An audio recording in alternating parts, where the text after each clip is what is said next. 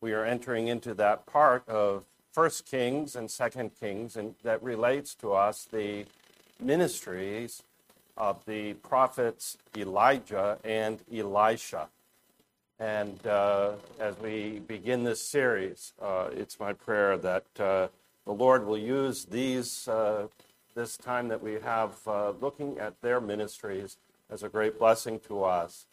Uh, they are the non-writing prophets. So uh, other prophets we know because we have books that are named uh, by them, and then uh, Elijah and Elisha do not have such books but we read about the way the Lord used them mightily.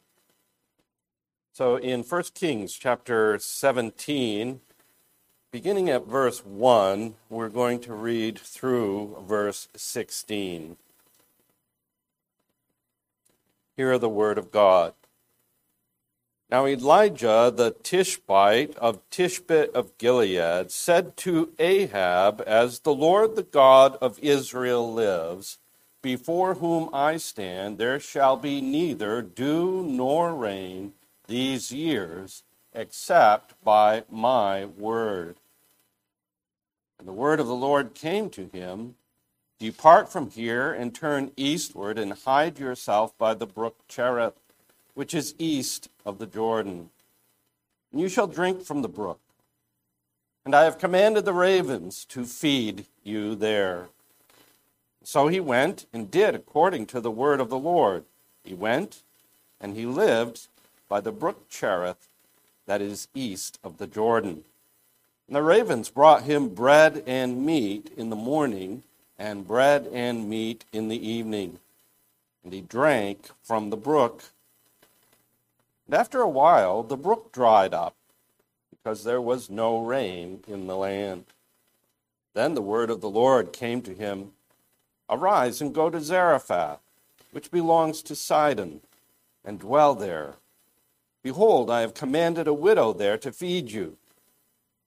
So he arose and went to Zarephath.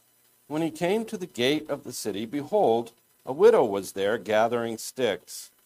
And he called to her and said, Bring me a little water in a vessel that I may drink. And as she was going to bring it, he called to her and said, Bring me a morsel of bread in your hand. And she said, As the Lord your God lives, I have nothing baked, only a handful of flour in a jar and a little oil in a jug.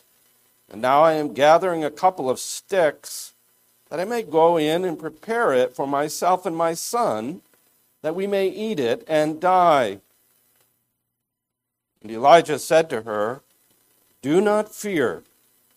Go and do as you have said. But first make me a little cake of it and bring it to me. And afterward make something for yourself and your son.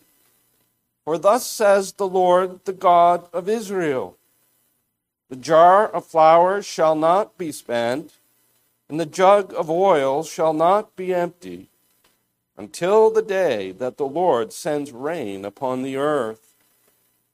And she went and did as Elijah said.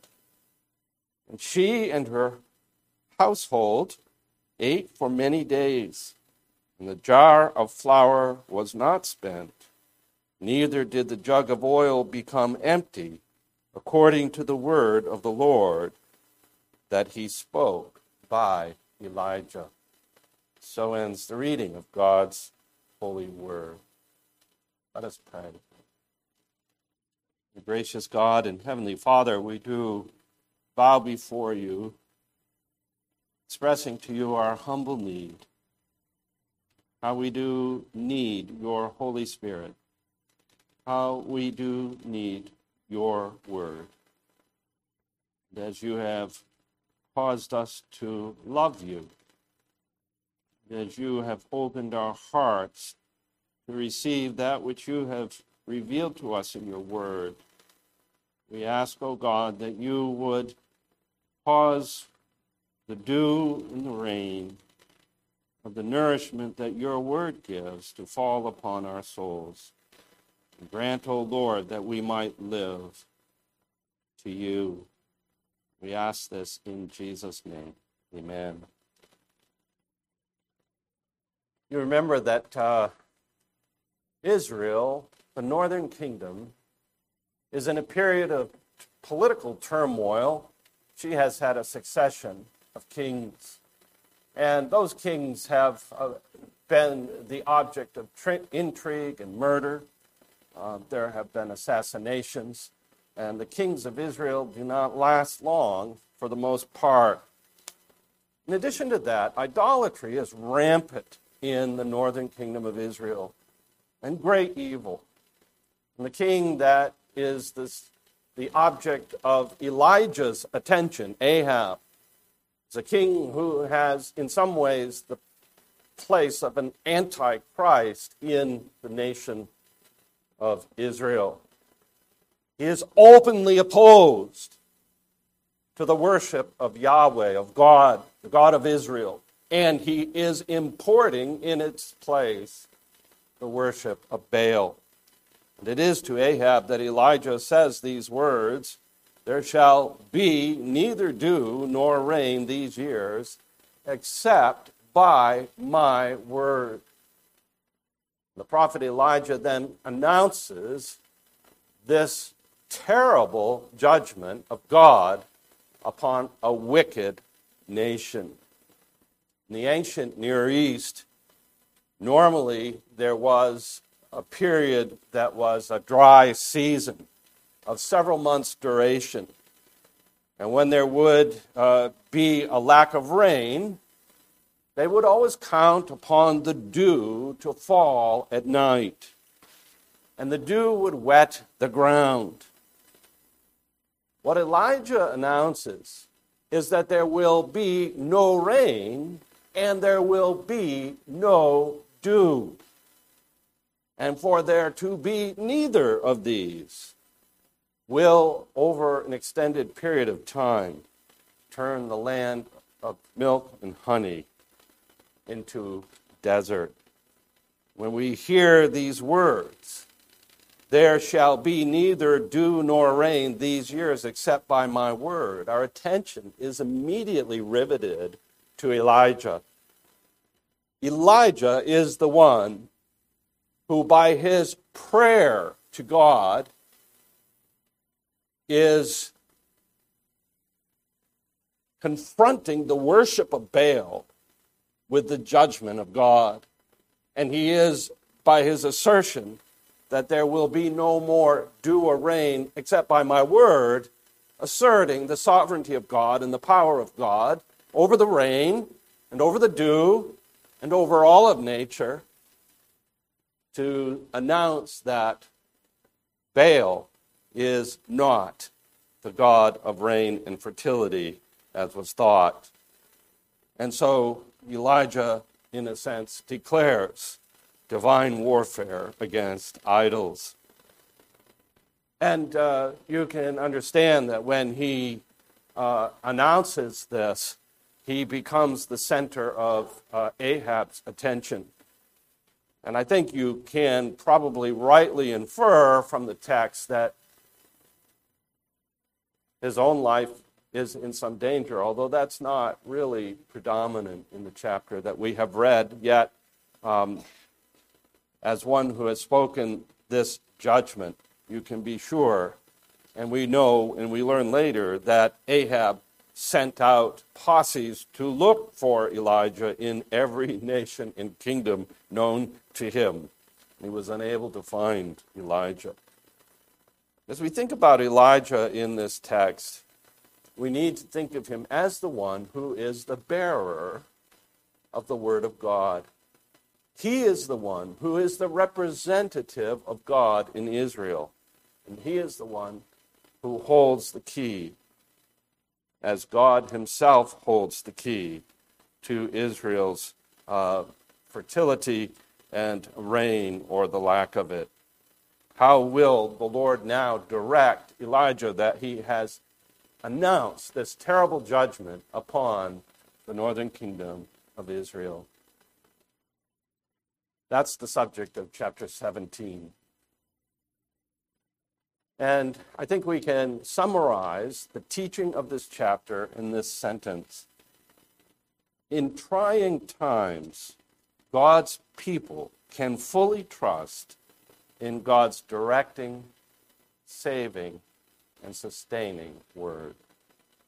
In trying times, God's people can fully trust in God's directing, saving, and sustaining word.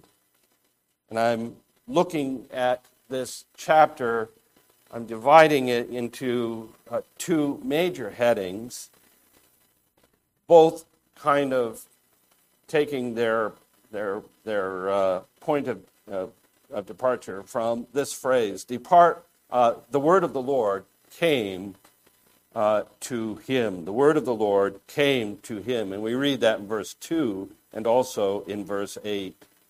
In both of those instances in which the word of the Lord came to Elijah, the word of the Lord directs Elijah in a certain direction and instructs him what he is to do. And so I think we can look at these, this section of this chapter that we have read under these two headings. God's word directs his messenger to hide himself by the brook Cherith, east of the Jordan. And then, secondly, God's word directing his messenger to go to Zarephath. I'd like to look at both of these. First, God's word directing his messenger to hide himself by the brook Cherith. Brook Cherith is a small brook off of the Jordan River, and uh, it is a, a secluded hidden place. And notice the command to Elijah hide yourself. Depart from here and turn eastward and hide yourself by the brook Cherith, which is east of the Jordan. And uh, we see that uh, Elijah uh, immediately responds by obeying this command Depart from here and turn eastward and hide yourself by the brook Cherith. We know that because in verse 5 we read, And so he went and did according to the word of the Lord. He went and he lived by the brook Cherith, that is east of the Jordan. I'd like to just call your attention to the fact that the writer of Kings gives the word of the Lord, giving a command to Elijah, and also gives in, in, in almost the next verse, Elijah's response to the command that he has been given in the exact same language, where we read that he did according to the word of the Lord. And then it says that he went and he lived in Cherith, east of the Jordan. There's a repetition of that same language. And that is meant to, we're meant to notice that. What we notice then is that Elijah is one who is obedient to the command of God. He is one who is, uh, as they say, practices what he is, uh, uh, has been a preacher of, that is, of righteousness. James in the New Testament refers to Elijah as a man of prayer. He calls Elijah a righteous man. And he is righteous because he obeys the commandments of God. God commands him, and he obeys. But we notice that the, uh, what he's doing here is removing Elijah and hiding the one who is the instrument of the Word of God from the people of Israel. That's really what's happening here. The Lord is acting in such a way as to remove his word from the nation of Israel. He's announced the judgment, and now the one who has announced that judgment is to go into seclusion.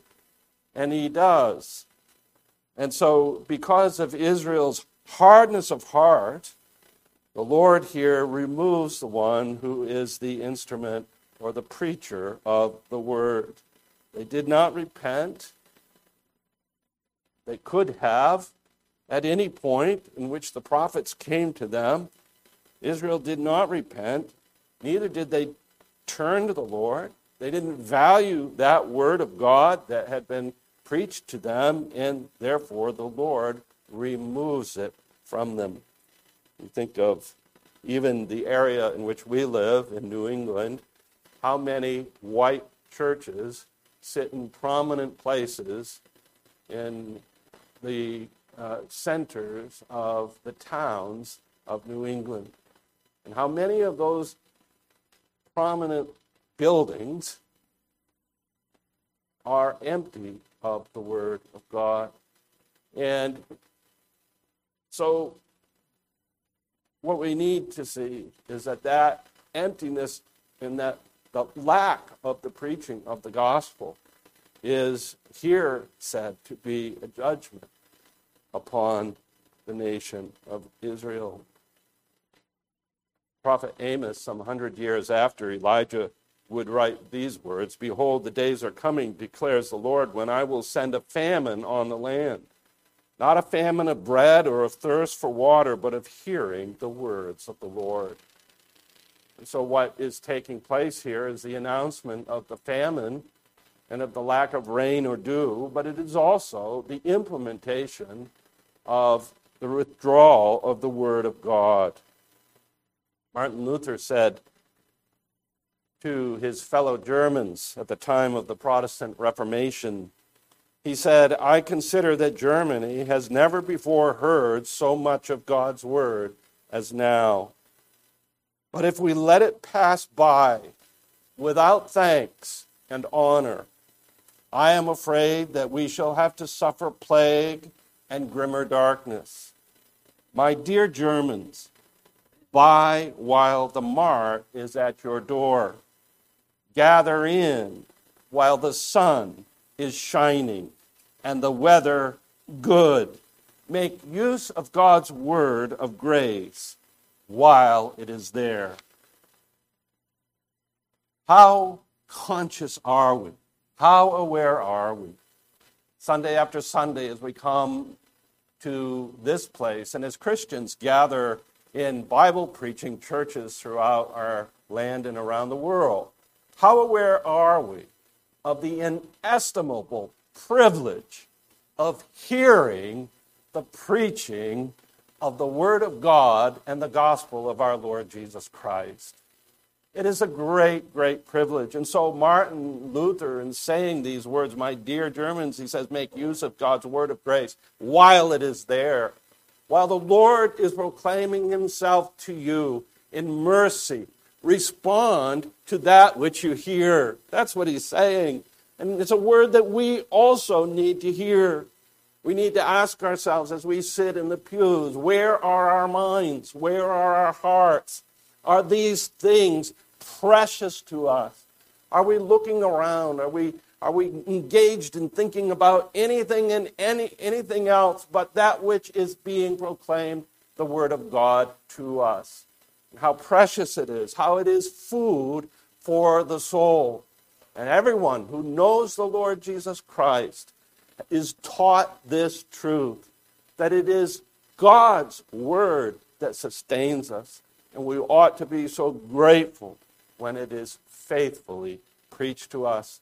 And we ought to see to it that we do not sit passively as listeners, but that we eat and drink and that we take to heart that which we hear. That's one thing I think that we can learn from the removal of the Word of God from Israel at this time. And then we, we read that Elijah then goes and lives by the brook. And he, we're told that he went and he lived by the brook Cherith that is east of the Jordan. And the ravens brought him bread and meat in the morning and bread and meat in the evening. And he drank from the brook. I do love the last part of verse 4, where the Lord says to Elijah that he's to go here. Why? Because I have commanded the ravens to feed you. The Lord God of Israel, the God of heaven and earth, the God who created all things, the universe, says here that he has commanded the birds to feed Elijah. And not only birds, but birds that would have been for Israelites. Um, not something that they would want to go anywhere near, unclean. They were scavengers. And here, what the Lord is doing is using this un- these unclean birds to, in a sense, deny their own natures, and rather than eat the food that they find, to bring food to Elijah. It is a wonderful illustration of the power of God over nature, and we're reminded of God's absolute sovereignty over that which he has made. And the means that he uses is so unusual that the ravens should feed Elijah and provide him with physical food. But Elijah, in this time of, of loneliness, he's, he's by himself as far as we know, and, and he's secluded. We have, you know, uh, here we have the contrast between his public ministry and then his time of withdrawal and being alone. And here he is tended to and cared for by the God who has him as the apple of his eye and who will sustain him so that he can continue to do the work that God has called him to do. The same is true for you and for me. God, in his secret providence, by his word, controls all of the events and all of the circumstances and the unfolding of the events of your life, the trials and the difficulties. All of this is controlled by God's word and his providence. We see in this sort of microcosm of, of uh, God's control of the ravens and using them to feed Elijah something of uh, a picture of God's provision for not only his servants, the servant of the word, Elijah, but for all of his children. He cares for Elijah, and he cares for you and me.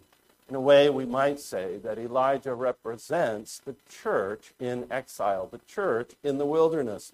We read in the book of Revelation that when the dragon had been per- thrown down to the earth, he pursued the woman who gave birth to the male child. And the woman was given two wings of a great eagle so that she might fly from the serpent into the wilderness. The wilderness. Isn't that where Elijah is? In the wilderness.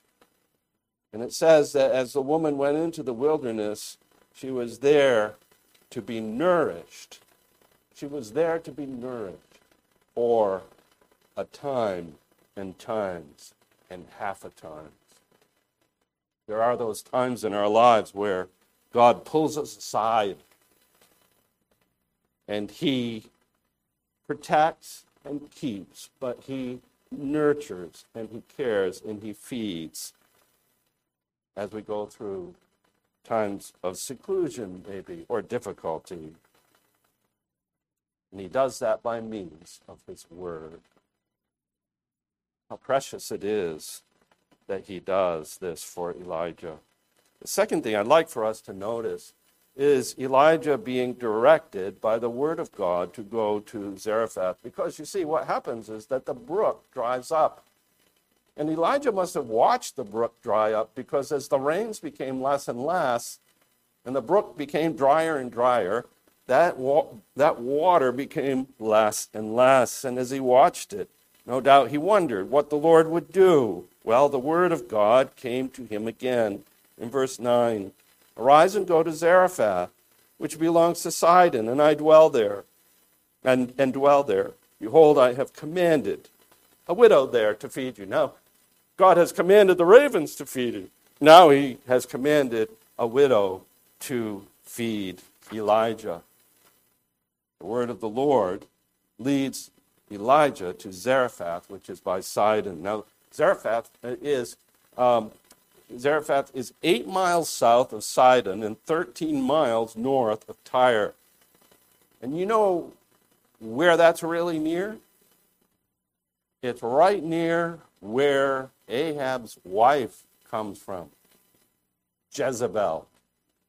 And so, what is God doing?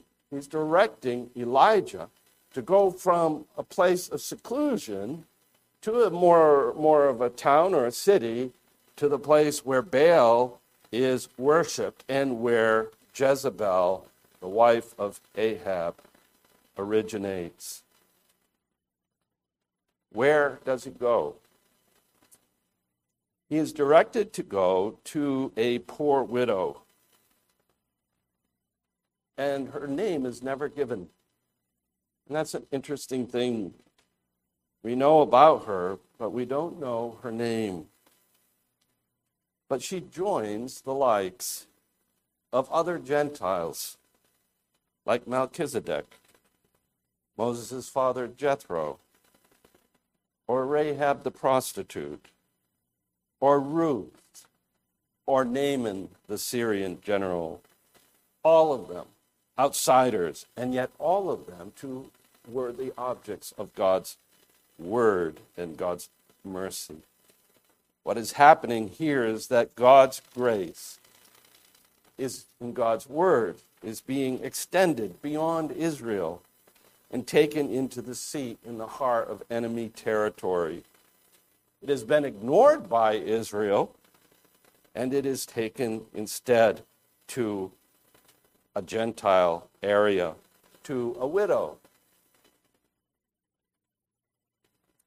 One of the, one of the things that Moses said to the Israelites in Deuteronomy 32, he told of a time when Israel would provoke the anger of the Lord.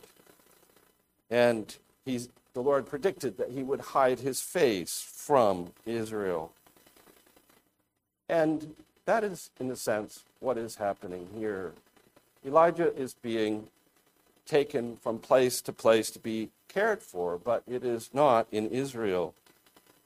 And Moses said in Deuteronomy 32, verse 21, they have made me jealous with what is no God. They have provoked me to anger with their idols. So I will make them jealous with those who are no people, and I will provoke them to anger with a foolish nation. Notice the exact reciprocity there. On the one hand, Israel has provoked the Lord's jealousy with that which is no God. And so God then says, I will provoke their jealousy with those who are no people to them, and I will provoke them to anger with a foolish nation. The fact that Elijah is directed to go to Zarephath in the heart of Gentile territory to a widow who is poor is mentioned by Jesus Christ in his first sermon in the town of Nazareth, where he preached there to people who knew him as he had grown up. And he said to them, uh, it's interesting in that sermon, they all responded, it says favorably, wondering where he got all the wisdom, where Jesus got all of his wisdom. And uh, then Jesus said this, and he, he, did, he provoked them. And he said this Doubtless you will quote to me this proverb Physician, heal yourself. What we have heard you did at Capernaum, do here in our, your, your hometown as well. And he said, Truly I say to you, no prophet is acceptable in his hometown. But in truth I tell you, there were many widows in Israel in the days of Elijah, when the heavens were shut up for three years and six months, and a great famine came over all the land. And Elijah was not sent, he was sent to none of them, but only to Zarephath in the land of Sidon, to a woman who was a widow. The significance of Elijah's going to a widow in Zarephath was that God was bypassing the widows of Israel and going to a Gentile. This made Jesus' hearers so angry that they attempted to kill him and throw him over a cliff. The importance of this unnamed widow. She is a sign to Israel. She is a sign of God's gracious dealings with the Gentiles. Elijah's obedience is exactly recorded. Again, we're told in verse 10 So he arose and went to Zarephath, and when he came to the gate of the city, behold. And so his obedience to the Lord's command is mentioned again.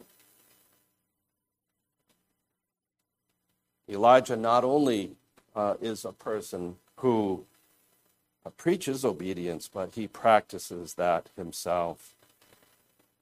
So it ought to be the goal that we set for ourselves that we would be those who comply to the commandments of God, that we would realize that we cannot attain any merit by our obedience, and nothing that we offer to God by means of obedience to Him has anything but stain and pollution attached to it. And yet, it ought to be the desire of everyone who follows Christ to please Him by obeying His commandments. So, Elijah, on his arrival to the city, it's interesting. God gives Elijah certain commandments, but we're not told other things. For example, how is he to know who this widow was. How is he to meet her? There was no appointment made. They didn't have any, uh, uh, there were no instructions as to how that would take place. And so, like Abraham's servant who traveled to find a wife for Isaac, uh, Elijah noticed this woman who was poor, who was picking up sticks. And she, and he, trusting in God's guidance, began to speak with her. It seems almost as though these things happen just by chance, but we know that that is not the case. God is providentially directing everything that happens with Elijah. He is leading him step by step. It had been decreed, it had been arranged, and God is leading Elijah. I like the statement that A.W. Pink makes about this. He says that it is sheer unbelief which disconnects the ordinary things of life from God. All our circumstances and all our experiences are directed by the Lord. And he says this cultivate that holy habit of seeing the hand of God in everything that happens to you. I don't often tell stories uh, about what happens in my life, but I had something happen uh, about a week ago. I was on the Mass Pike and I had a tire blow out. I heard a loud pop under my car, and I'm thinking, oh no. So I pulled off to the breakdown lane. I got out and I looked at my tires. They all looked like they had air in them. So I said, well, what do I do? I guess I just keep going. I was just a little ways from the Lee exit. So by the time I got to the Lee exit and to the end of the ramp, and those of you who know that area know that right across from that end of that ramp is a big Y service station. So I pulled into that big Y service station, and lo and behold, there's an air station there that has free air, just for your information in case you ever need it. But I pulled in there, and um, boy, I don't know. I don't know whether it's my age or what. It's been a long time since I've changed a tire. And I'm scratching my head, and I'm trying to. I'm, I'm trying to think. Okay, what do I do? you know. And um, I noticed that this Hispanic young man comes out of the gas station, and his truck was parked right next to where I pulled my car in. And he's walking around, and he's looking at me, and he's looking at the car. And uh, before I knew it, he had taken all the bolts off of my tire, helped me put the donut that was in the trunk onto the onto the thing so I could drive off, and uh, I was just I was just pulled away.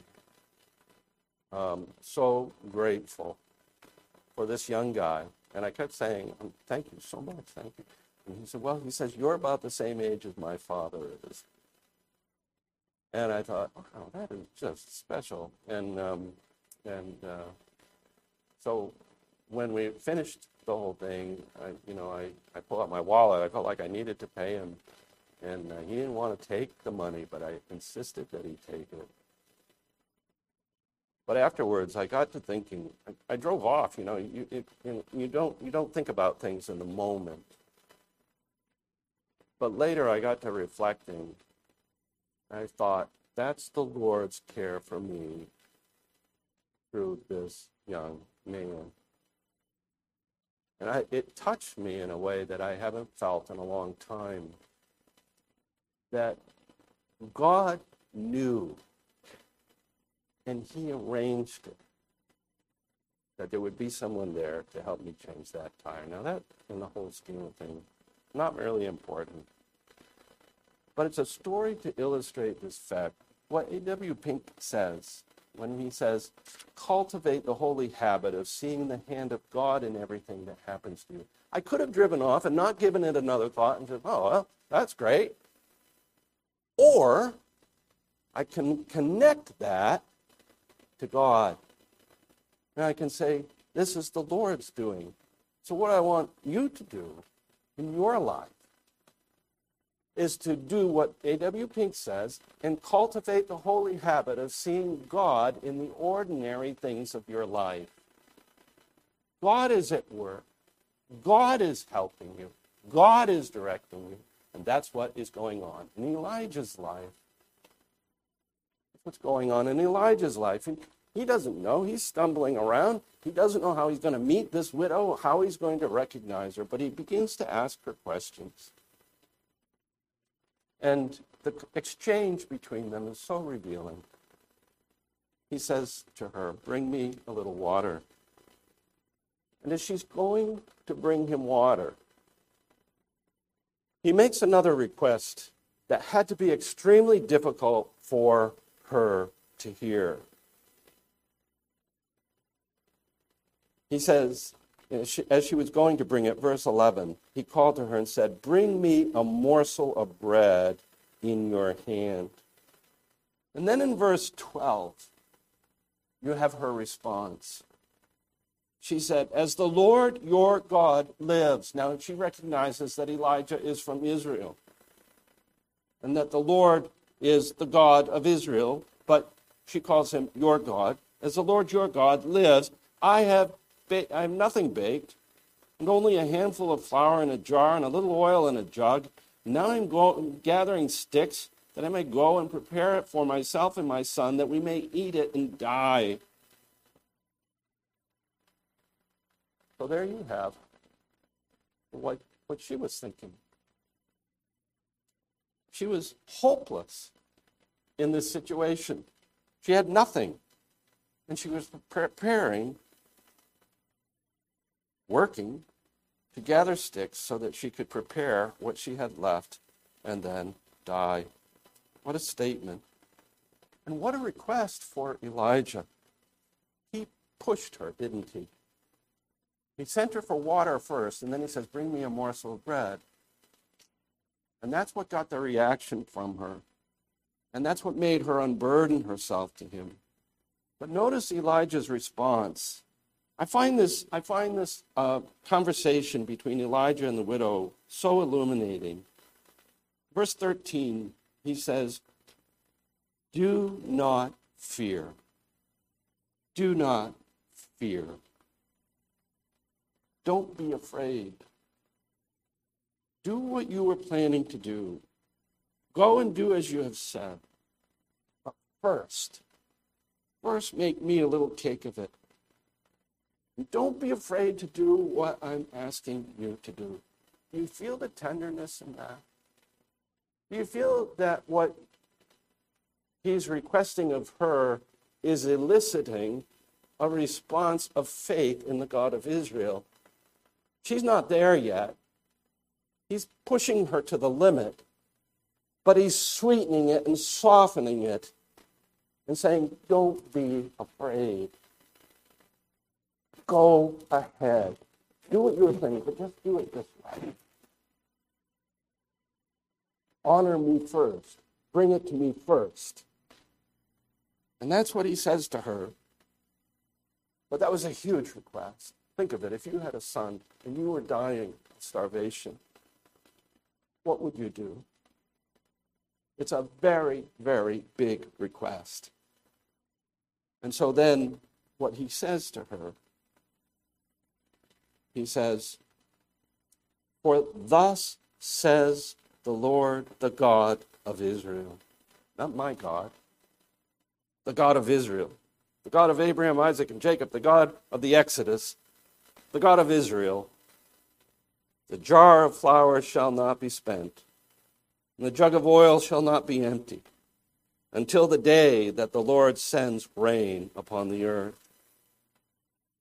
So he announces to her this promise, this promise. Ralph Davis says in his commentary on this, he says, could there be, could there be a clearer picture of what faith is? What was Elijah doing? He gave her a promise to rest and rely upon. And then he invited her to walk out and put her full confidence and her full weight on that promise. On the word of God. Thus says the Lord, the God of Israel.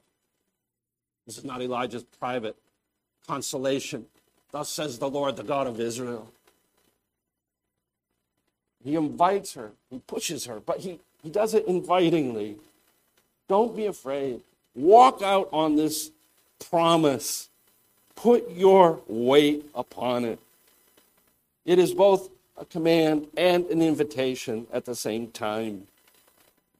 Could there be a clearer picture of what faith is? Faith is staking everything, staking everything your whole life on the Word of God.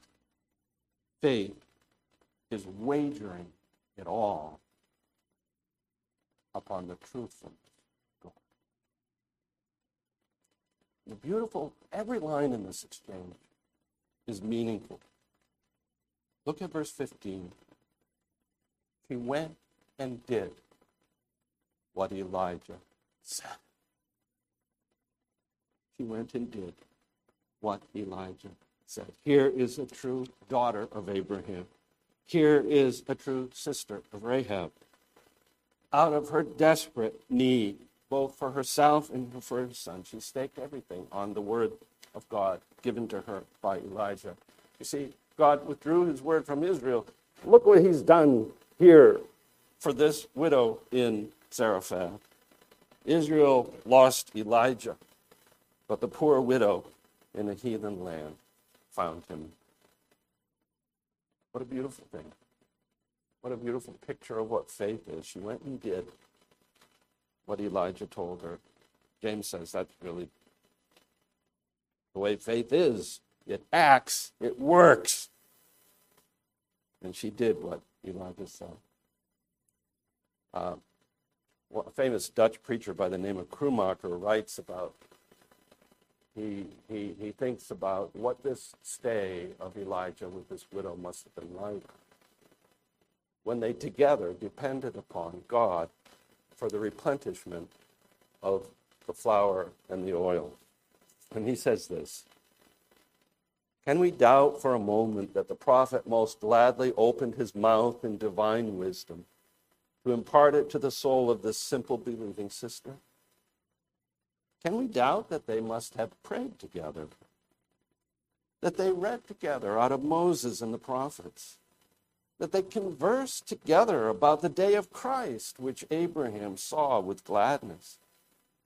And would they not, think you, occasionally raise a spiritual song to the honor of their Lord and Savior? How swiftly and pleasantly must the hours have passed with them and well might the angels of God have rejoiced, as no doubt they did over this little church in the wilderness. Behold, here then, my brethren, the bright egress, the happy termination of a path which commenced in such thick darkness. End of quote.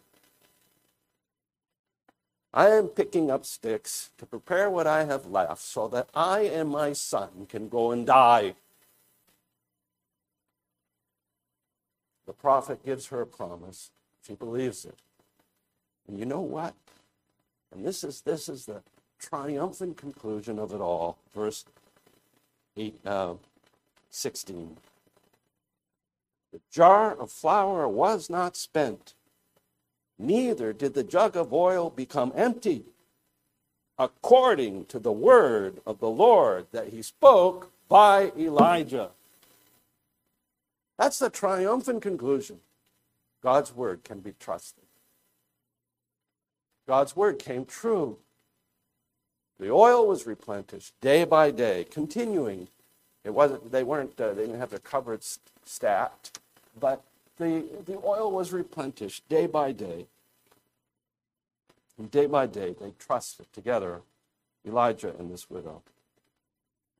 So I want to close with this meditation, and um, I draw this from uh, Ralph Davis, who beautifully uh, brings our thoughts to this. He says this We all will, on our deathbed, step into eternity with nothing to support us except God's Word.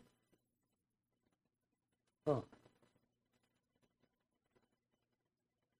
I will never leave you or forsake you. He who comes to me, I will in no wise cast out. Your sins are forgiven. Those are promises. We will all step into eternity. On our deathbed, we will step into eternity with nothing to support us. Those promises. Death is the great leveler, isn't it all? nothing to rely upon but the promise of God. Robert Bruce, a great uh, Scottish preacher who lived from 1554 to 1631, a minister in the city of Edinburgh, in his last breakfast, when he knew that he was being called home, asked his younger daughter to open his Bible to the eighth chapter of Romans. His eyes failed but his memory held as he repeated the last part of the chapter. And when he got to verse 38 and verse 39, which say, says this For I am sure that neither death, nor life, nor angels, nor rulers, nor things present, nor things to come, nor powers, nor height, nor depth, nor anything else in all creation will be able to separate us from the love of God in Christ Jesus our Lord. He told his daughter to put his finger on those words. So she put his finger on those words. And when she had done that, he said to her, I die believing these words. May God give us that triumphant faith in the Word of God. Not only to die, but to live. That we might rest and trust and know that God's Word is directing, and that God's Word is sustaining, and that God's Word is keeping us. We can put all of our trust in it. We can walk out into eternity knowing that it is true, that He indeed loves us and has given to us the free gift of eternal life. Let us pray. Our gracious God and Heavenly Father, how we thank you for this widow, this poor woman who was at the end of her ropes, who was offered a promise a promise from God Almighty. She laid hold of it. And you gave to her that sustenance that she needed, not only physically, but spiritually. Lord, may we be given by your grace the ability to do likewise. Lay hold of that promise that is given to us in Christ Jesus our Lord. We ask this in Jesus' name. Amen.